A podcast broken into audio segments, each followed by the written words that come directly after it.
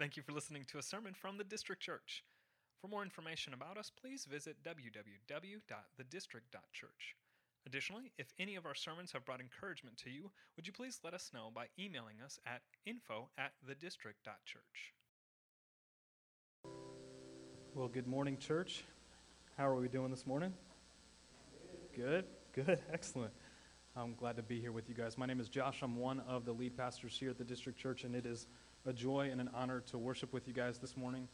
Uh, I will throw this out there. I've had more than two hours of sermon prep, so this one should probably be less than the one I did before. So, for those of you who are here, just be prepared for that. I'm just, I'm kidding. All right. Just fair throw that out there because I got more time to prep. Um, so, we are going to be in Mark chapter 11, starting in verse 1. And so, if you have your Bibles, go ahead and open there. Uh, and as you're doing so, I want to give you just a bit of framework of what's happening this morning. As you can see on the screen, um, we are celebrating Palm Sunday, or the triumphal entry, as we will see this morning. And if you weren't aware that today is Palm Sunday or what that is, it's the beginning of what most liturgical calendars would call Holy Week.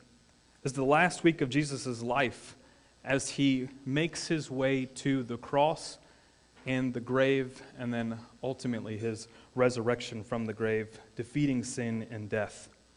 So, Palm Sunday starts this Holy Week. And this entire week itself is so important to the gospel writers that if you were to go through Matthew, Mark, Luke, and John, you will see that they spend almost two thirds of their entire book on this last week. Matthew starts this last week in chapter 21 of 28.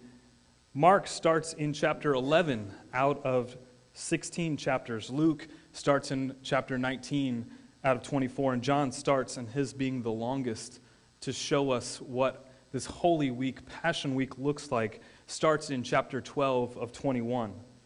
In fact, it's one of the only stories that you will find in all four Gospels talked about by all the, all the authors. And that's significant. It's significant for us to see that all four of these authors had something important to show us about the beginning of Jesus' last week. It's also important for us to know that the beginning of this week starts the week of Passover. And we'll see in God's providential design how important that was for Jesus to show up, making his entry and announcement known at the beginning of Passover. So if you have your Bibles open, let's start in Mark chapter 11 in verse 1. And as I'm reading, what I want to challenge you guys to do is I want you to think and try to bring yourself into the emotional atmosphere of what is happening in this passage. Right? The Israelites had not heard from God for 400 years.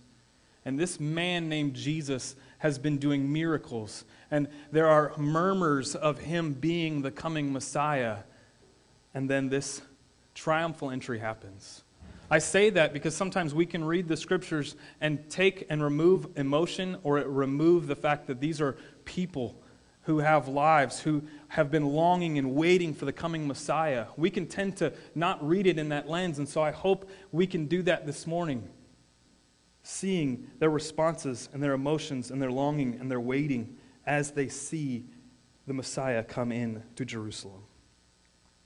So, starting in verse 1, Mark writes Now, when they drew near to Jerusalem, to Bethphage and Bethany, at Mount of Olives, Jesus sent two of his disciples and said to them, Go into the village in front of you, and immediately as you enter it, you will find a colt tied, on which no one has ever sat. Untie it and bring it to me. If anyone says to you, Why are you doing this? say, The Lord has need of it, and, and will send it back here immediately. And they went away and found a colt tied at a door outside in the street, and they untied it. And some of those standing there said to them, What are you doing, untying the colt? And they told them what Jesus had said, and they let them go. And they brought the colt to Jesus and drew their cloaks on it, and he sat on it. And many spread their cloaks on the road, and others spread leafy branches that they had cut out from the fields. And those who went before and those who followed were shouting, Hosanna! Blessed is he who comes in the name of the Lord. Blessed is the coming kingdom of our father David. Hosanna in the highest. And he entered Jerusalem and went into the temple. And when he had looked around at everything, as it was already late, he went out to Bethany with the twelve. This is the word of the Lord. Let us go to him and ask him to show us more of who he is through his word. Lord, thank you for your, your grace and your mercy that you show to us, your kindness. Thank you for the time of worship where we could sing our praise to you and be reminded that you are a holy God, one who invites us in. But as your scripture will show us today, you are king. You are king over all things, Lord. And I pray as we read about and hear about the triumphal entry that that will stick with us, that you are the King of kings and Lord of lords, and you have come back for your people by the way of the cross.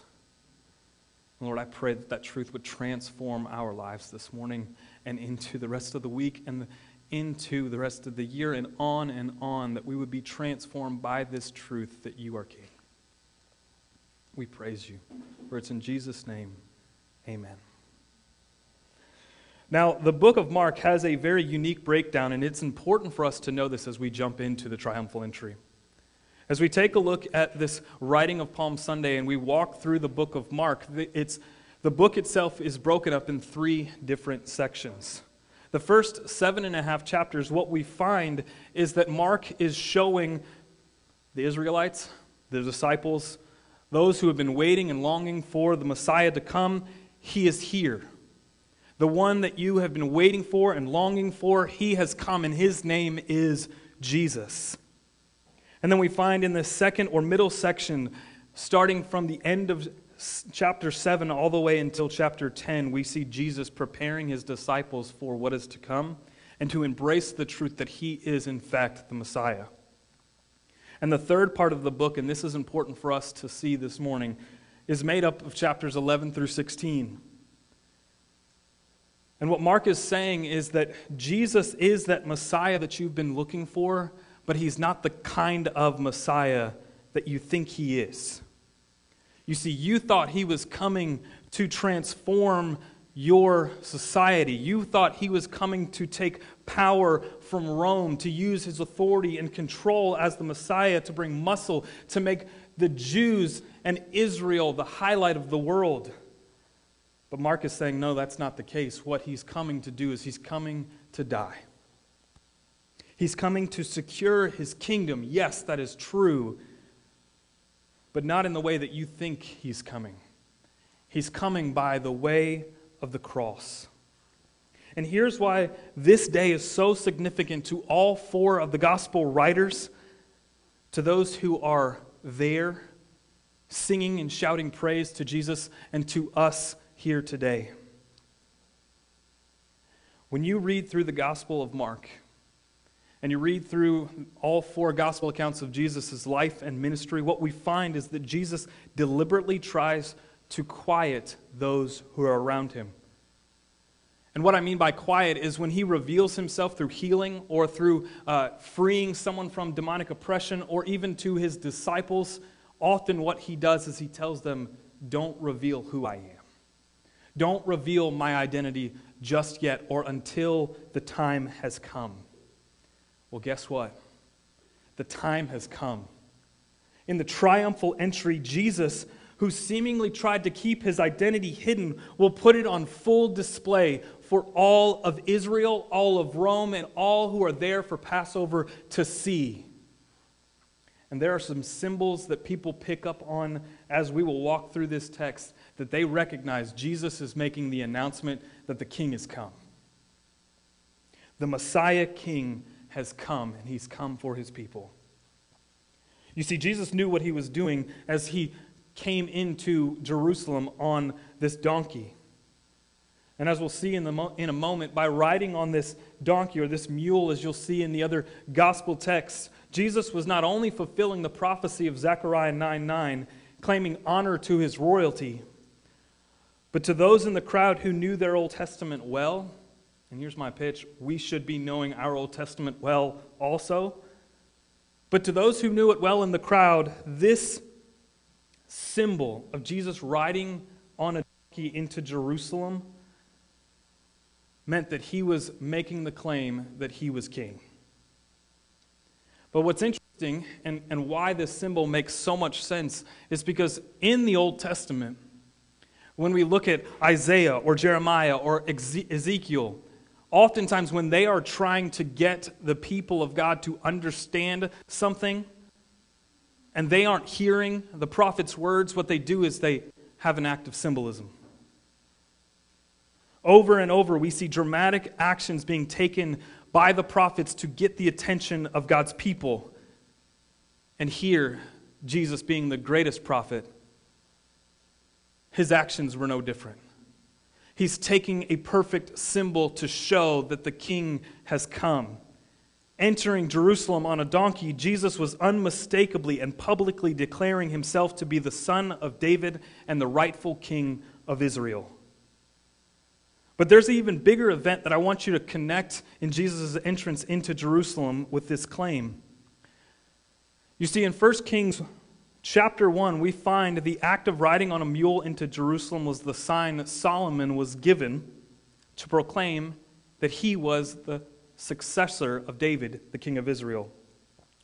We see this in that first chapter of 1 Kings that the ride on David's mule is there emphasized and highlighted three times. Now, the backstory of what's going on in 1 Kings 1, just shortly, is that one of David's kings, or one of David's sons, Adonijah, is trying to take advantage of his father's weakness.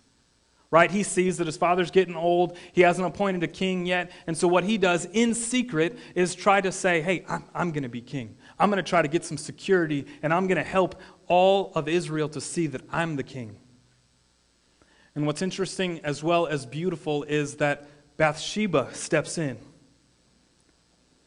And she begins to say, David, your son is trying to take over the kingdom, but the promised one, Solomon, who you said would be your successor, you haven't made an announcement. We need to do something. You need to get off your behind and make your successor known.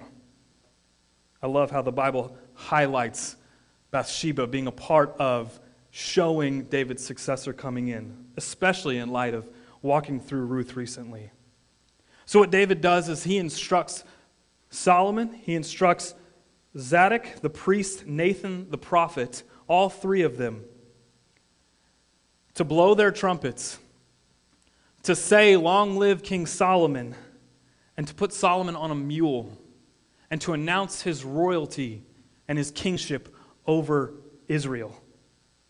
Now, of course, this doesn't make everyone happy. Adonijah is upset. His supporters flee because they are in fear. But this is a crucial event in Israel's history. It's important for us to know, and it connects why the triumphal entry is such a big announcement as Jesus comes into Jerusalem. Because up until that time, there had not been a coronation ceremony. And this was David's royal coronation of his lineage starting in 1 Kings 1. And it then establishes all other of Jerusalem's coronations for kings. And so, in this one act, Jesus is symbolically proclaiming himself the Son of David. The people in the crowd would have known what he was doing. That he is saying that I am the king, the, the, the king of David in his line. I am the restorer of the fallen house of David. And this is why we should praise. This is why we should have joy. This is why it's appropriate for all of the gospel accounts to show us that those who are in the crowd are singing a song of triumph. We sang this morning, Hosanna, Hosanna. That's in parallel to Psalm 118. That is a psalm of triumph that the King has come. And we have victory. So on this Palm Sunday, I want you guys to see that this is what it is all about. This is what the triumphal entry is all about. Heck, this is even my main point this morning that Jesus is King. Jesus is King. In fact, I'm going to go a little old school Baptist with you. I want you guys to say that with me this morning. Jesus is King. As one author puts it, Jesus, who is God our Savior and Redeemer, is the sovereign Lord and King over all the universe. He did not come to Jerusalem, catch this, to be made king. He came to Jerusalem triumphantly as the king and was only going by the way of the cross to secure his kingdom. But he was already king.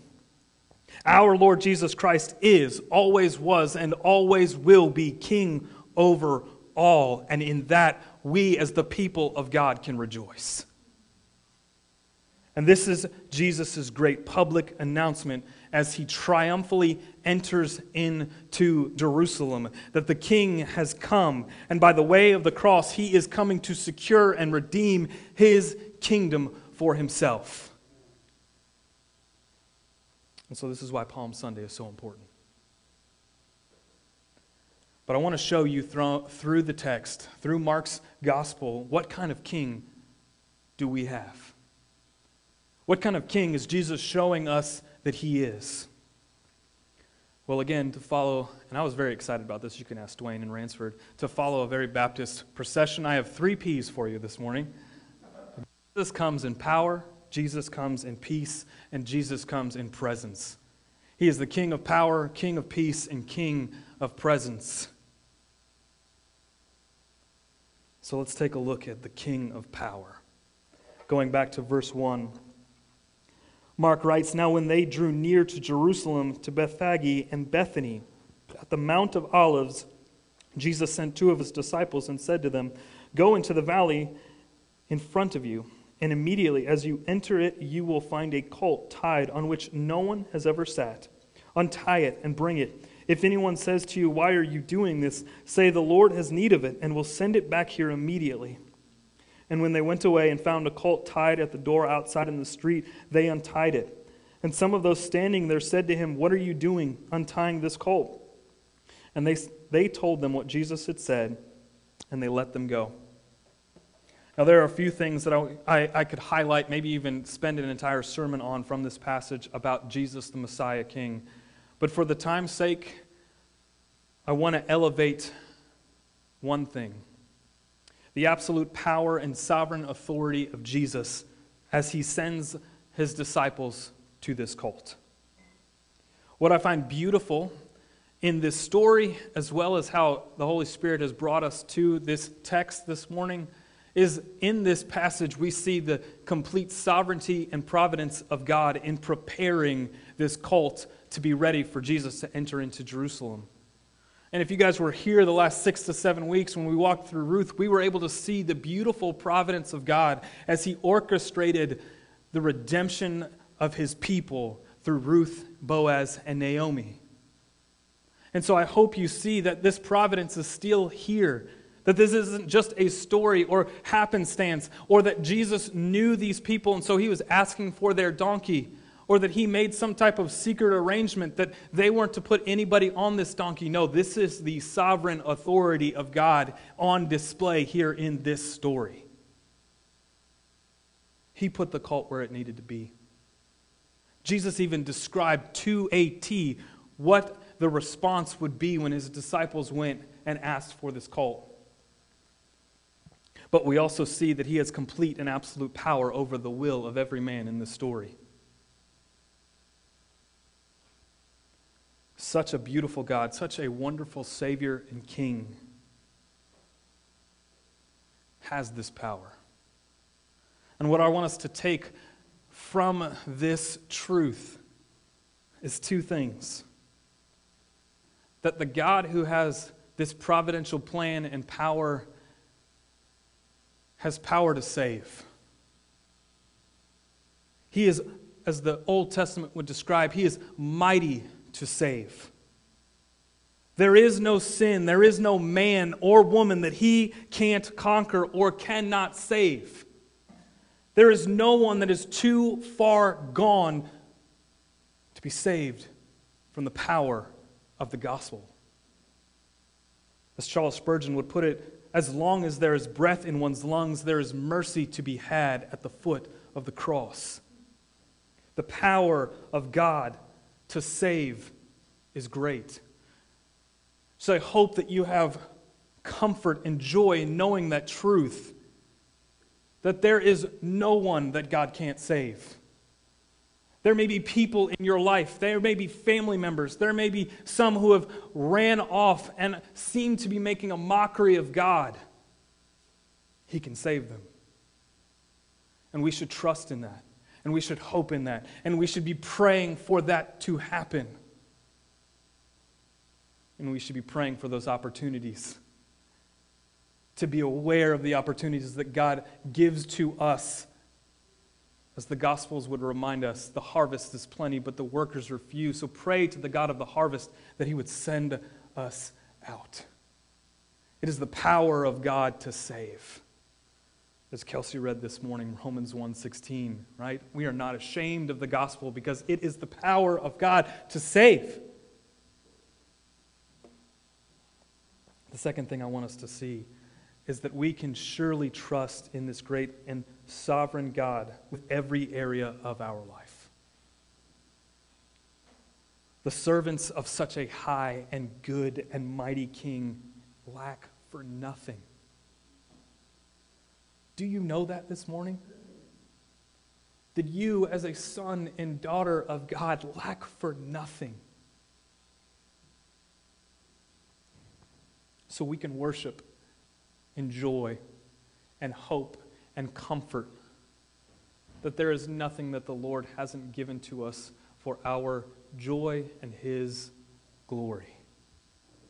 This is the powerful King we serve. Really, it reminds me of that great line in the Chronicles of Narnia when Susan asks, Aslan is a king? And what does Mr. Beaver say? Oh, he is king. And he is a lion. Actually, I messed that up. I'm sorry. He is a lion. I'm getting caught up. I love it. Anyways, we'll just keep going. He is a lion. And Susan asks, Wait, I thought he was a man. And what does she ask? He, is he quite safe? And Mr. Beaver says, Safe? Who said anything about safe? Of course, he isn't safe, but he is good. He is the king, I tell you. Jesus is not safe. And to tap into this power that has been given to us, that now resides in us, what, do we must, what must we do? We must die to self. The way of tapping into this power as disciples of Jesus Christ is to die to self. Early, early on in chapter 10, a few verses before actually they walk into this triumphal entry, we find James and John requesting to be at the right and left hand of God to receive the highest honor and praise. And what does Jesus say to them? Whoever would be first among you must be slave to all. We continue on in Mark 8. Jesus says, calling the crowd to him with his disciples, he says, If anyone would come after me, let them deny himself and take up his cross and follow me. The call for the believer to tap into the power is through death, through sacrifice, through service. And it's so easy for us to get caught up in today's culture where everything is about me, right? Even in our own churches. Now, I'm not knocking people who, or if you have chosen a church based on the look and the aesthetic, if you're here this morning, you definitely haven't come for that. How, how the production is done, how the preacher preaches, oftentimes we, we can make those choices because it's all about me.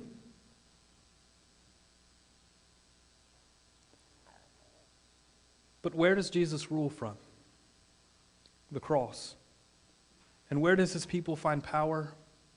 Through death to self, suffering, sacrifice, and service. This is where we find power as believers in Christ.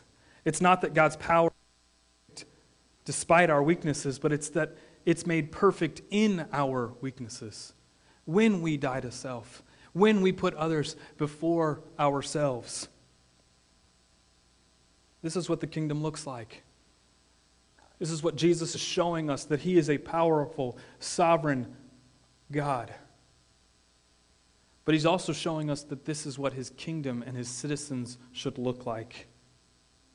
The Messiah King has been ushering in, or is ushering in in this passage, what his kingdom looks like. It comes in power, but not a power that the world expects. Not a power that the Israelites expected then, not a power in which Rome expected, and oftentimes not a power that we, in which we expect. Right? He, he flips our thoughts upside down for the kingdom of God. His power comes and is made perfect in weakness when we die to self. The second thing I want you to see about Jesus the King is that he is a king of peace. Look at verses 7 through 10. And they brought the colt to Jesus and threw their cloaks on it, and he sat on it. And many spread their cloaks on the road, and others spread leafy branches that they had cut from the fields. And those who went before and those who followed were shouting, Hosanna! Blessed is he who comes in the name of the Lord. Blessed is the coming kingdom of our father David. Hosanna in the highest. You remember from the beginning, Jesus coming on a donkey was a symbol that a king had come. But it's the mere fact that he rode in on this donkey or this colt specifically that establishes the type of kingdom that he has come to establish. John Calvin says Jesus was intending to show by solemn performance what was the nature of his kingdom in accordance to Zechariah 9 9, that the king would come in peace. And connecting this symbol of Zechariah 9 9, which describes this peaceful king, Christ appropriates the passage to himself and claims to be the peaceful sovereign king that has come that the Old Testament described. Again, we should know our Old Testaments, y'all. It's good for us to see these symbols flow through. Now, today we might look at a donkey or a mule and think it's not something of significance, but then for someone to claim in their time or to come on a mule would mean that this person is coming in royalty. Because oftentimes, how rulers came in the Near East was on a horse, which meant war and authority and power. Most likely, as we look at this Passover week, and we understand as we walk through the Gospels that Pilate, the ruler in Rome, was actually there as well. If we think about how he would have came into Jerusalem, he most likely would have came in on a horse as a symbol of his authority, as Rome's authority, to remind the Jews of who they were submitted to. But Jesus comes on a mule. Jesus comes on a donkey to signify that he is coming as a king of peace. And two things that I want you to see about Jesus as he comes as the king of peace and as one who providentially planned coming during the time of Passover.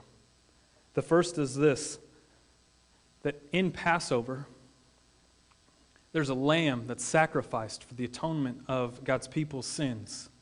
And what Jesus is doing by coming in the beginning of Passover is drawing attention to the people of Israel that he is that lamb, that peaceful lamb that has come to make peace with God. what he is doing here is desiring for the people of Israel and for us to know and understand the unmistakable importance of his sin atoning death as the Lamb of God. And this wasn't by accident. Jesus didn't go, hmm, I didn't know Passover was coming. I'm just going to show up. No, by his providential plan, he comes to Jerusalem to show that he was the true Passover lamb that was going to die.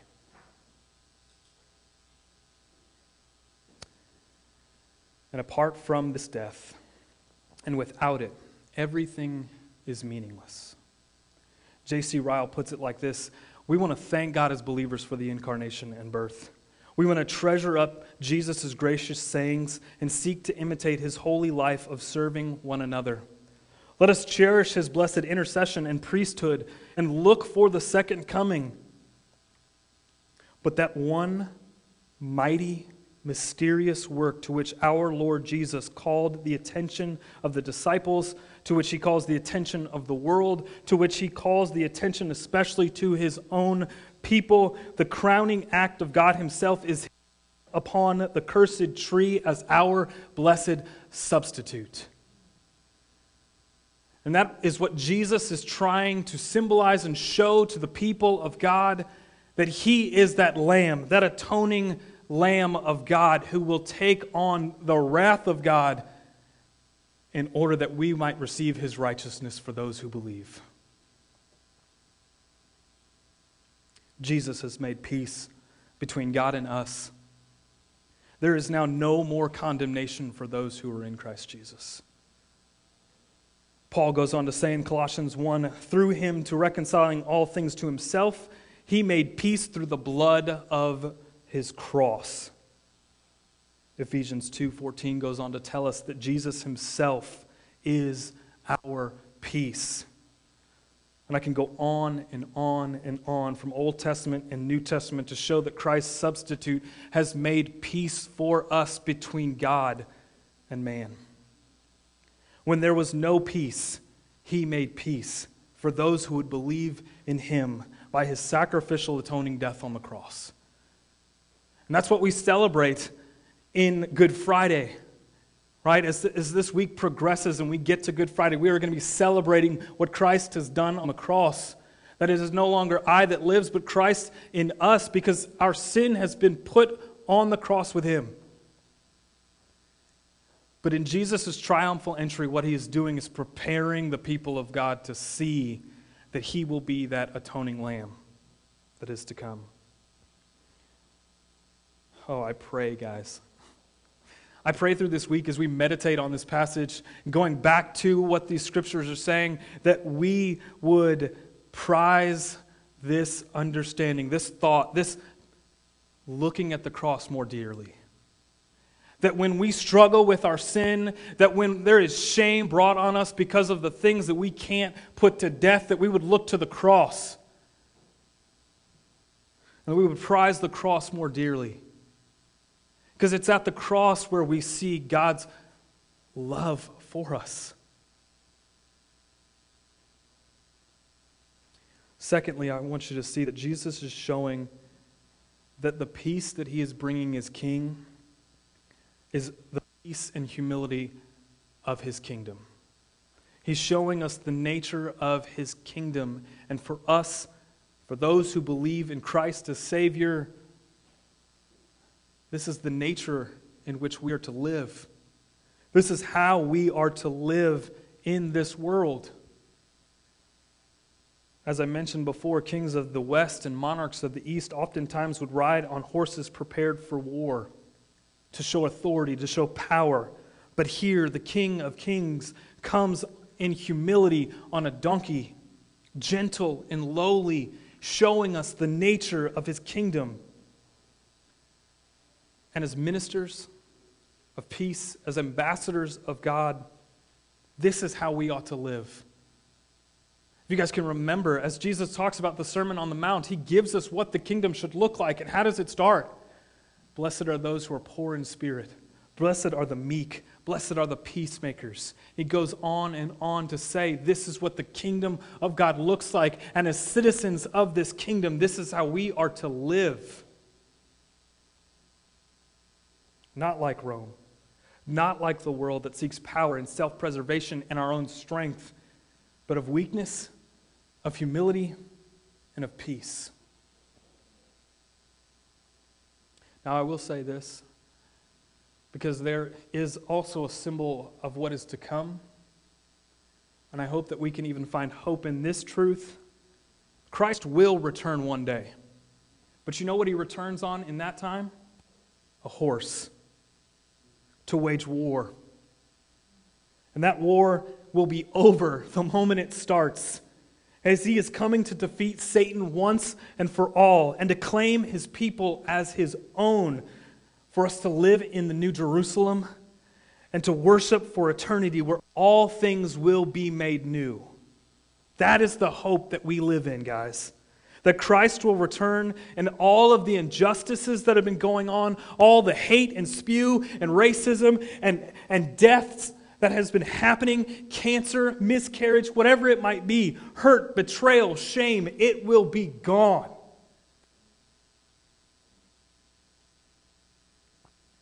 And all will be, all will be made new. And I pray that we, like John, as we wake up each day, as we seek to live out what it looks like to be citizens of this kingdom, have also the prayer of Maranatha that we pray, Lord, come soon, because we know what's to come.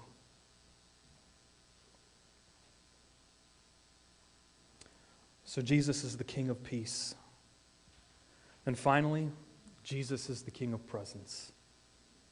And to be honest with you, this is actually one of the more exciting points that I've had this week. All of it was actually pretty exciting as I walked through this text, I promise you. But what I find really significant about this last verse in this text is it shows us something of historical Old Testament trajectory. And again, as I've repeated over and over, I think it's important for us to know our Old Testament so that we can pick up on these symbols and things that are happening in the New Testament, especially in the life of Jesus. So let me read verse 11 one more time, and we can see how odd this might be and try to make sense of it. And he entered Jerusalem and went into the temple. And when he had looked around at everything, as it was already late, he went out to Bethany with the twelve. Now, I don't know about you, upon first or second reading of this verse, it's like, okay, Mark, why, why did you have to put that there? What was the importance of telling us that Jesus came into the temple and then went back to Bethany? We understand the triumphal entry. We understand that Jesus is saying that he's coming as a king, he is coming in peace, that he is the coming Lamb of God and ready for his kingdom. But again, beating that importance of the Old Testament, it's important for us to see these trajectories that we find. So I'm going to try to do this very quickly and explain it as best as I can, and hopefully the Holy Spirit will enlighten us this morning. So in Ezekiel 11, we find that the king of Israel has finally left the temple, which I hope you can already see where this is going. But for four chapters, in Ezekiel 6, 7, 8, 9, and even into 10 and 11, Ezekiel has been telling Israel that they are about to receive the coming judgments of God. Yes, in Ezekiel 11, we find the beautiful salvation promise that he will make the heart of stone into a heart of flesh. But sandwiched on the outside of that promise are judgments that would come to Israel. And finally, at the end of chapter 11, in verse 23, Ezekiel says that you will see the glory of the Lord, which is the presence of God. You will see that glory leave the temple and go to the east over the mountains and settle there. And what it is symbolizing is the presence of God has left the people of God. And that's important for us to understand because when God's presence leaves his people, there's a tragedy.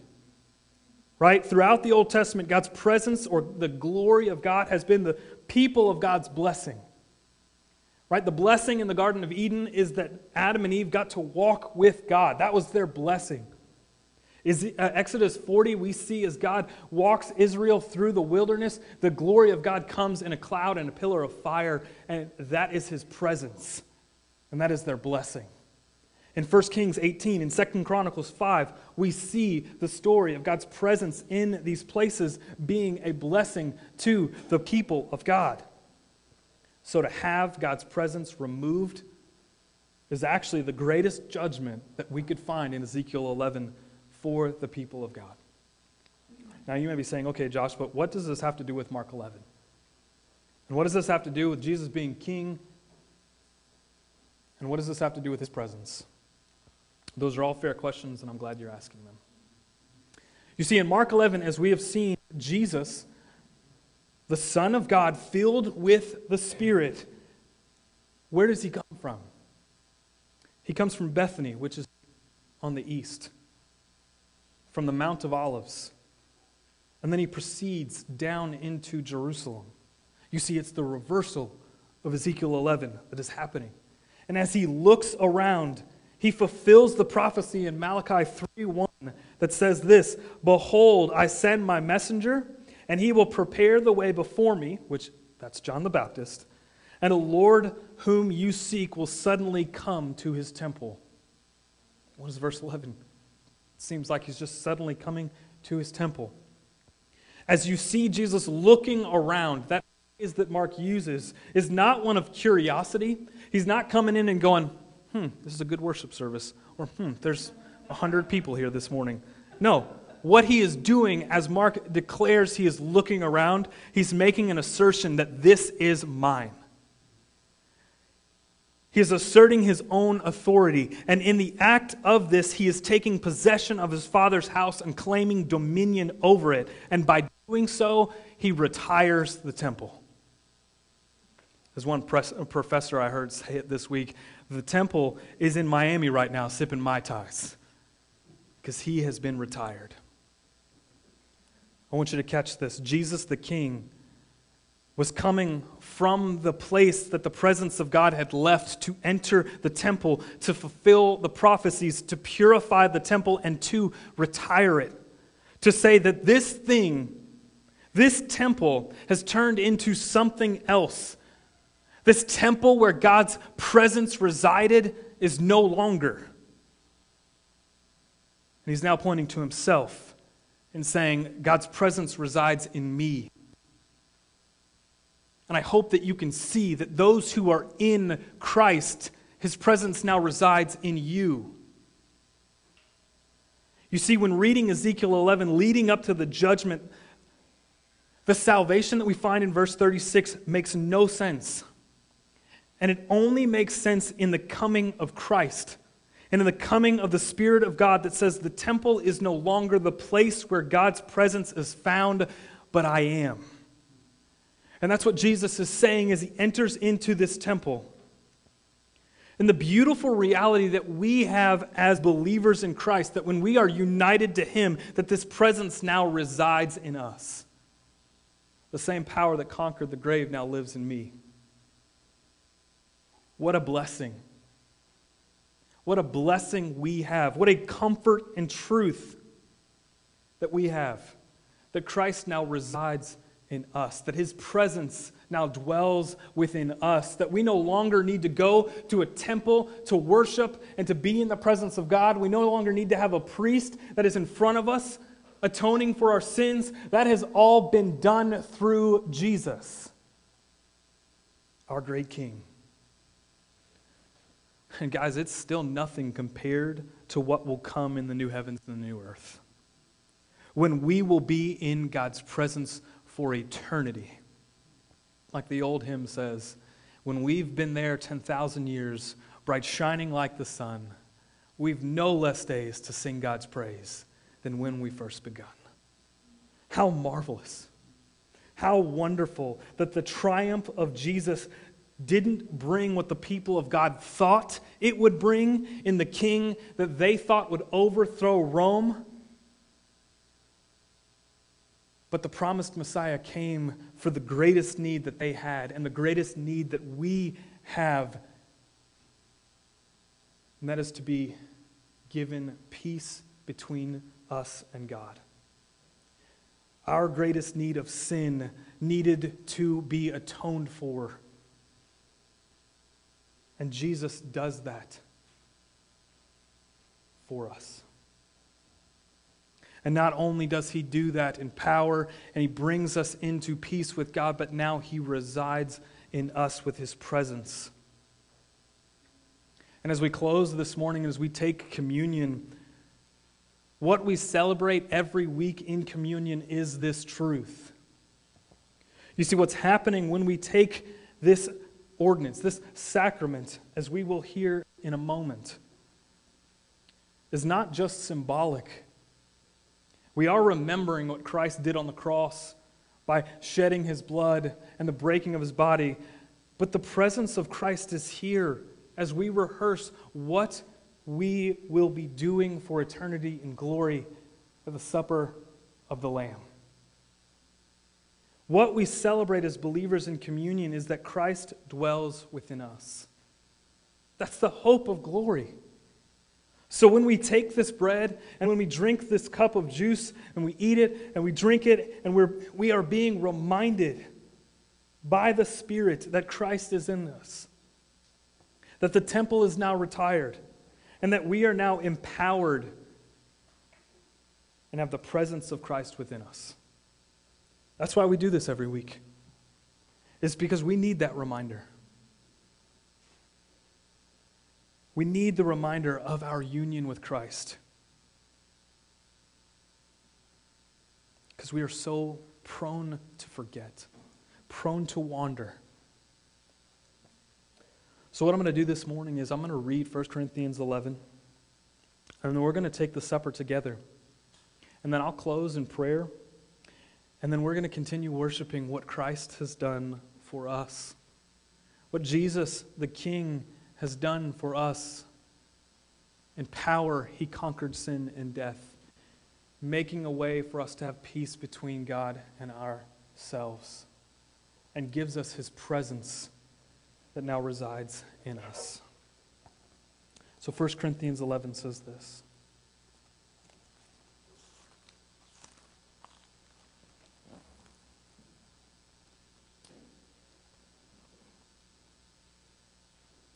For I received from the Lord what I also delivered to you that the Lord Jesus, on the night when he was betrayed, took bread, and when he had given thanks, he broke it and said, This is my body, which is for you. Do this in remembrance of me. In the same way, also, he took the cup after supper, saying, This cup is the new covenant in my blood. Do this as often as you drink in remembrance of me. For as often as you eat this bread and drink the cup, you proclaim the Lord's death until he comes. Let us celebrate his death this morning in taking communion.